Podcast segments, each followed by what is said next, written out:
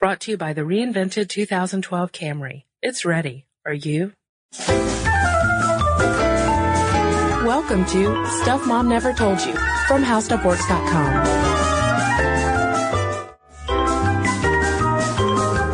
Hello and welcome to the podcast. This is Molly. And I'm Cristen. Cristen, it's summer.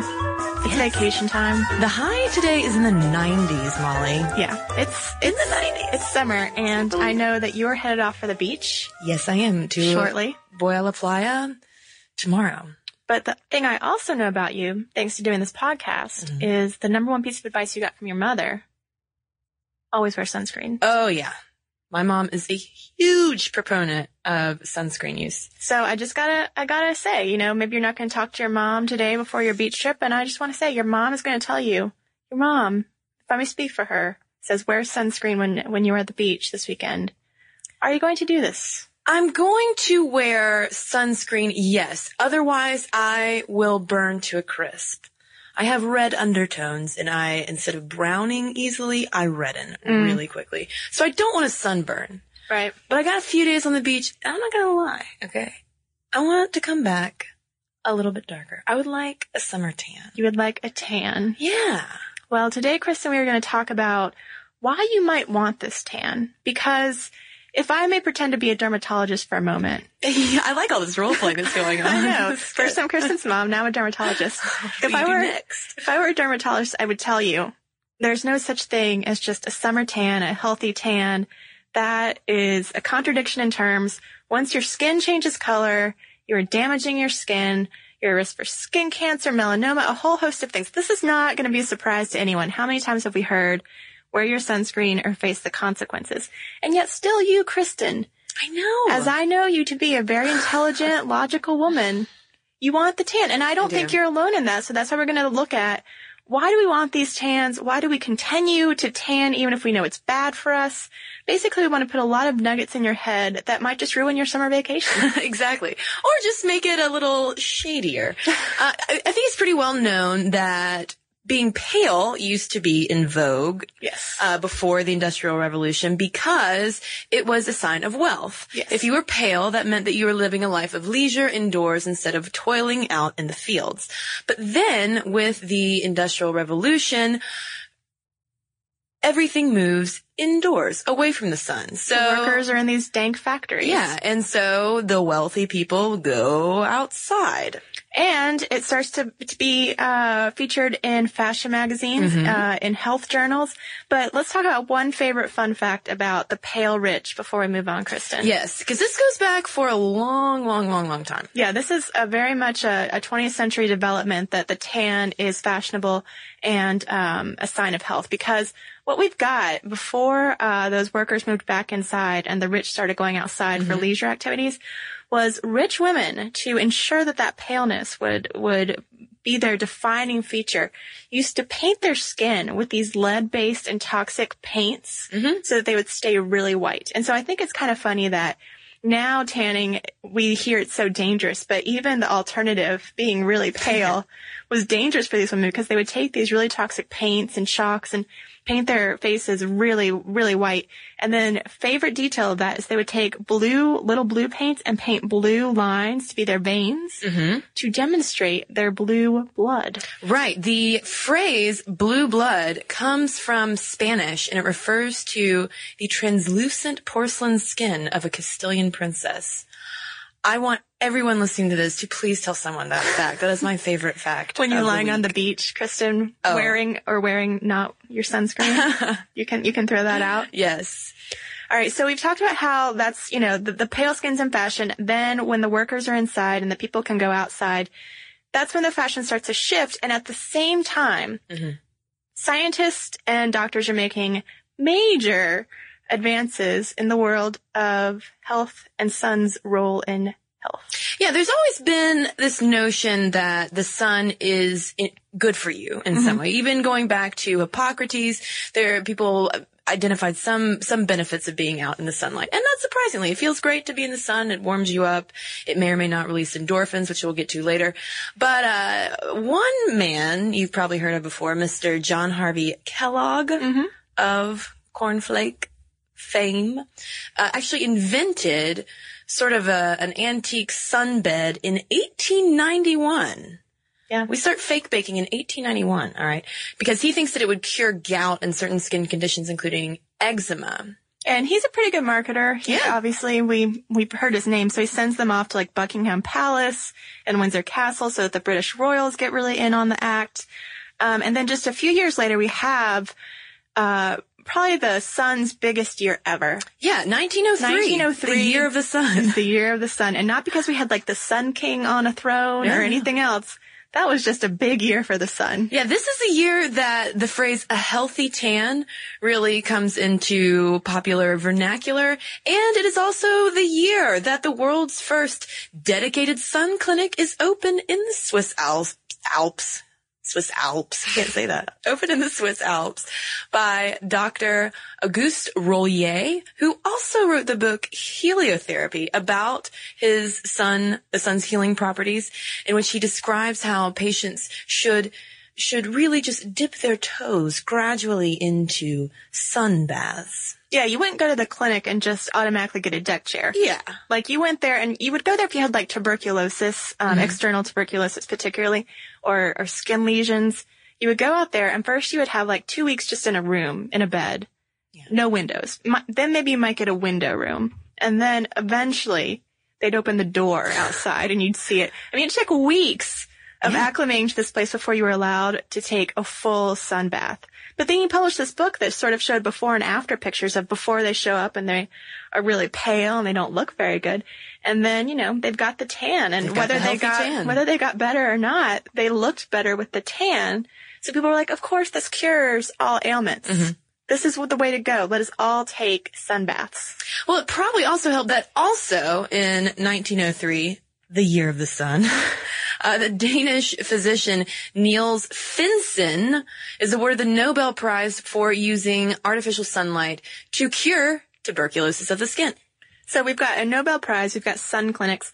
There were, um, we found an excerpt from uh, old parenting books of the Mm-hmm. time that said to put, as soon as your kid was like a month old, have them take all their naps outside. Yeah. So they could be in the sun and like first put them on one side and then roll them over. It sounded like those girls who set timers so that they get evenly, evenly baked. That's how they were talking about uh, tanning babies. So it- it's um, the year of the sun. Everyone wants to get in the sun. There are only a few small voices around the same time who are saying, have you ever noticed that people who work outside all the time have some pretty gnarly skin lesions? Have you noticed the Seaman's neck? Yeah, that they speci- specifically picked out sailors mm-hmm. and they picked out the grape pickers of Bordeaux who spent all day long picking grapes to make wine.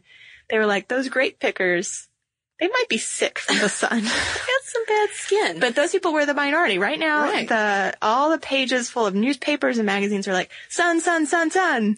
And then Miss Coco Chanel goes on a Riviera vacation in 1923 on the Duke of Westminster's yacht, which really, it, this kind of sounds like what I'm going to uh, venture off and do tomorrow. uh, and she comes back to Paris with a tan. Yeah.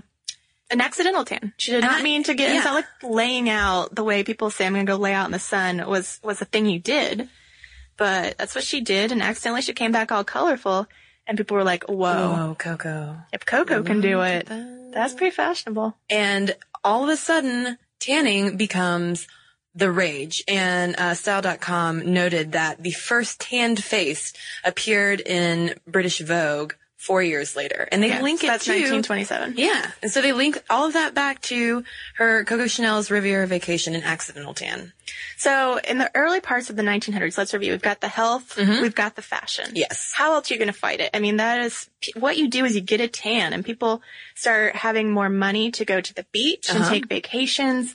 Like I said, uh, thinness is in. So you're doing a lot of outdoor activity, exercising, playing tennis, all these leisure sports that are outside. So you're getting sun that way.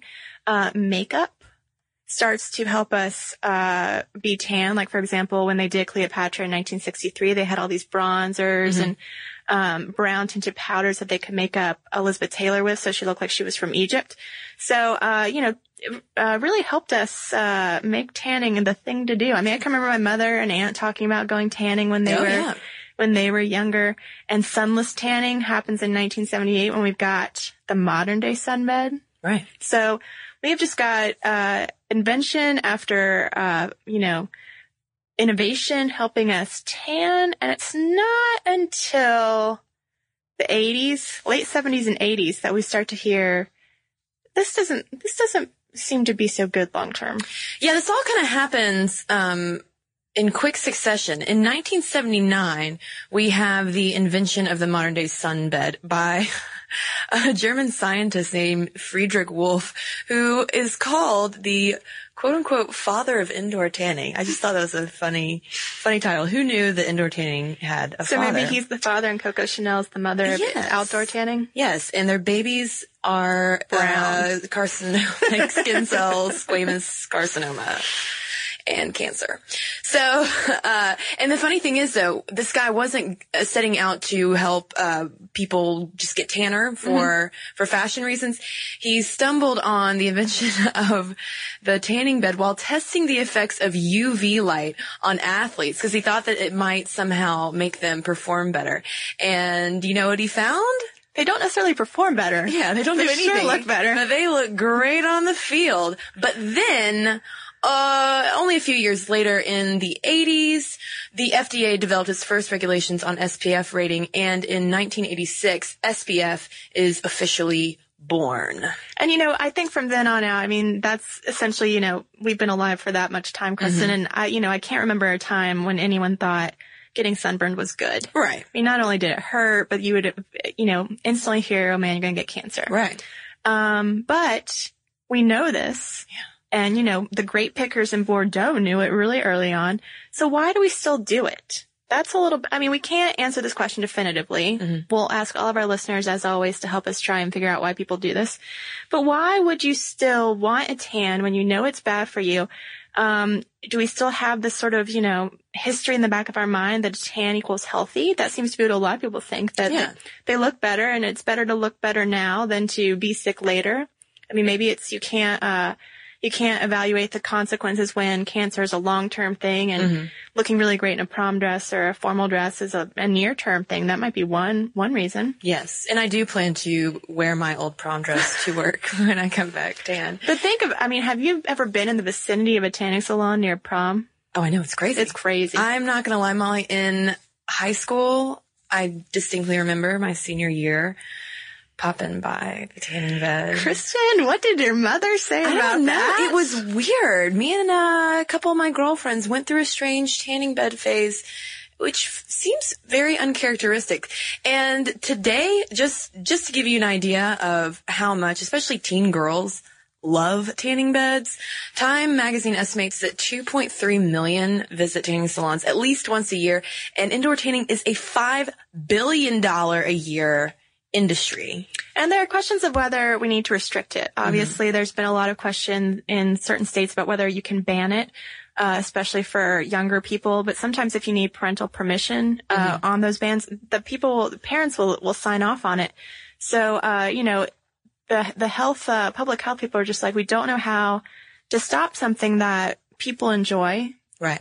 Uh, yet can be so dangerous for them. Yeah, and just to give you an idea too of the the very real health consequences, um, the incidence of melanoma, which is the m- most lethal form of skin cancer, has doubled in the U.S. among get this among women ages 15 to 29, and that's the prime tanning salon demo right Yeah. there, you know. And all of a sudden, out of nowhere, since 1975, oh, the skin cancer rate has doubled.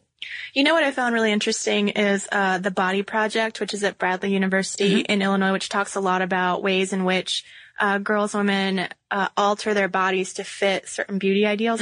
Listed tanning on their list of body modification things. I mean, Yeah. put it right up there with something like foot binding. Put it up there with you know um, cosmetic surgery. All these things we think of as really extreme. They're saying tanning is right up there with it in terms of things we do to fit in or to look our best. And, uh, you know, it could, I'm, I'm a pale person, so I err on the side of the sun is going to kill me. Right. But that's very much the opposite again of how they sold tanning to the, to the masses way back when. Yeah, it seems, it does seem like, you know, such a just pleasant pastime that happens in the summer. You just lay out, you get a suntan, and you look fabulous. But uh, the World Health Organization in 2009 actually placed tanning beds, kind of to go along with what you said about the Body Project, placed tanning beds on its list of the most cancer-causing substances alongside arsenic, asbestos, and mustard gas. Mustard gas. Mustard gas. Yeah. You know? Well, you know, we did a little bit of reading about the psychology of people who tan. Right. When we were getting ready for this. And, you know, they do survey after survey where people say, I know the risks. I want to do it anyway mm-hmm. because it makes me feel good. It makes me look good. I feel healthier when I'm tan. And that leads a lot of people to say maybe there's such a thing as a tanning addiction. Tanorexia. Tanorexia. termed. And I want to point out that HowStuffWorks.com has an article on this phenomenon. Can you get addicted to tanning? Ah. That you can check out if you want to get in depth on this issue. But they're saying, I mean, like, it's the same thing with cigarettes. We know cigarettes are bad, but some people still smoke them. We know tanning is bad. We still go to tanning beds. And when they've questioned these adults, they have very real symptoms of withdrawal and, uh, and they're jonesing for their next tan. Yeah, and they think that it might be this idea of tanorexia. Um, and I also would like to note that Time Magazine also used the made up word bronzitude. I'm talking about women who enjoy tanning. Um, but they think that, that this tanning addiction might be linked to body dysmorphic disorder because a lot of the women, and it's all, it's largely focused on women, Yeah. um, exhibit low self-esteem, body distortion, and, uh, may also have undiagnosed depression and anxiety issues. And that makes sense. I mean, I don't, I haven't read enough to say yes or no on this, but it makes sense that if you're feeling bad about your body, this is a quick way to fix it. Yeah. Um, a lot of people think they look skinnier when they're tan. You, you know, your skin, it looks, you know, can clear up acne for some people. Yeah. So I can see how this is a really easy fix. And if you are depressed about your body, this, this is a quick way to solve it. But, you know, then we just have to deal with a short-term fix versus a long-term consequence. And one thing that might drive this addiction, and some people have said this is not an addiction, this is like the media kind of making Yeah. something up, and this is a, a scare piece. But uh, some researchers also think that UV exposure might promote endorphin release. So if you're getting that endorphin release when you go to the tanning bed, it could very well kick off an addictive pattern. Because you, your body likes that, it wants more of it, you go through withdrawal if you don't get it, so you gotta go back and bake some more. But think about those people who say they have seasonal affective disorder when the sun doesn't shine. Yes. I mean, it cycles back around to where, yeah, you do need some level of sun to maintain mental health, uh, which is not exactly the same argument that they were making in 1903, but, you know, they got us out in the sun on a health argument. Mhm. And people have, you know, figured out that you can't just live your entire life indoors. You'll get seasonal affective disorder, maybe. Um, so it's finding that balance. Right. And I think that's really interesting that um, in some ways health will get us outside, but it's not getting us back inside as maybe as quickly as we need to be inside. Yeah, I mean, and there's nothing wrong. None of these doctors are saying like the outdoors is, is bad for you. Um, there's also a dermatologist who was quoted in, in Time magazine saying that, uh, we're hardwired to look at color as a sign of health and attractiveness and potential part, good partner to mate with. So she traces it back to All the way? evolution. Yeah. So she doesn't know about those ladies who are painting their faces white. Well, I mean, we kind of talked about this too, like with lip color and things like Yeah. that. Why do we, why do we put on rouge? Uh, it's a sign of, of health and, and youth and vigor, vim and vigor. And if you if you have money, the blue line is a sign of that. I'm gonna start rocking that. Let's start painting our faces with blue lines. Do I look rich yet, Molly? but the one tanning theory that blew my mind even more so than this, than the origin of blue blood. Death. death? Tanning's link to death. Ooh. And I'm not talking about skin cancer. I'm talking about in your brain. Perhaps tanning is the way that we grapple with our own mortality. Yeah, this is one, um, I'll be interested to see if anyone has any thoughts on this one. This is Yeah. from a Psychology Today blog called Death, Love, Sex, Magic by Clay Routledge. And he's saying, yeah, uh, he, he brings up that mustard gas thing. The World Health Organization has made an equivalent out of a tanning bed and mustard gas. so we know that tanning beds are these instruments of death. Yes. Yet we still go in them and it's somehow we by uh, going into a tanning bed, we subdue the death because we come out with this beautiful tan, which again is only beautiful because of you know Vogue and and things like that. And uh, and that is a way for us to psychologically deal with our impending death. Yeah, it's all based off this thing called threat management theory, and it's this uh, psychological framework that explores how we maybe use different dangerous, high risk activities such as smoking or obsessively tanning uh, that we know are bad for us, but it's a way of just like challenging challenging death essentially of saying laughing in the face yeah, of it. I'll do this anyway. Yeah. Death. So- take, take that, death. So Cristen, after talking about this for 15 to 20 minutes and knowing that when you go to the beach, you have the opportunity to laugh in the face of death by not reapplying your sunscreen, uh, you know, every, every so often. I wear sunscreen. I'm not. I'm not gonna not wear sunscreen. No, I know, but you know, if you there's a, di- a difference between being diligent about reapplying Right. or maybe just, you know, letting it go a little longer. Mm. I mean, there were kids, they were talking about kids who, when tanning became really fashionable, would put motor oil on themselves to like improve their tan. I'm not saying you're going to put motor oil on yourself and literally cook I typically yourself. use Crisco myself. But when you are lying on that beach, are you going to be laughing in the face of death? Are you going to be managing your threats? Um, I'm going to be managing a margarita, and um, And pondering everything you just learned in this episode? Molly, I will. I'll do this for you. I will take care of my skin. I will reapply when I should. And I Okay. will. I, I'm not going to not be able to wear sunscreen now because I'm going to have a little Molly on my shoulder and a dermatologist. That's my third coat. role. the Molly on my shoulder. You know, put, put me on your one shoulder and your mom on the other, and so with our forces Oh my combined, God, I'm never going to leave the house. you will never ever get any sun. Get just enough to, to be healthy. Just enough. So we hope that you have enjoyed this tanning history podcast. We should also note that we plan to follow up with a skin lightening episode because if you go over to the other side of the world in India, Vietnam, other South Asian countries, there, they're not looking for a tan. They want to lighten their skin. That's the vogue. So, So we'll it's get different, that. different in different cultures, as Yeah. most things are. So we welcome your thoughts on tanning. How can we stop it when it's dangerous, but yet people want to do it? Do you do it? What do you think? Etc. Mm-hmm. We can have this conversation via email, momstuff at howstuffworks.com, or have the conversation on Facebook or Twitter. Yeah. And in the meantime, let's read an email. All right. This is one on an old podcast, uh, but a good podcast that I liked about cord blood. Oh, yes. And it's from our listener Amy who writes, I wanted to let you know that you missed an option about cord blood banking, and that is donation for research. A friend of mine has Huntington's disease, so when I was pregnant with my first child, I did some research online and found out that the University of South Florida was doing research on Huntington's with stem cells. I contacted them via email and they put me in touch with the right people to donate my baby's cord blood. The kit was free, as was the shipping. All I had to do was get my doctor's signature on the application and bring the collection kit to the hospital. The collection didn't work out for my first child, but I was successfully able to donate my second and third children's cord blood. It makes me proud that my kids started helping others on the very day they were born, and I hope that somehow our donation has helped the research that is being conducted at the University of South Florida. Florida. It's very cool. I've got an email here from Anna, and this is in response to our episode on flight attendants. And she taught English in Japan, and the company she worked for also offered a course called Cabin Attendant English, because uh, cabin attendant is what they refer to as flight attendants. But she writes that only the male teachers were permitted to teach these classes so that the flight attendants could get accustomed to speaking with foreign men.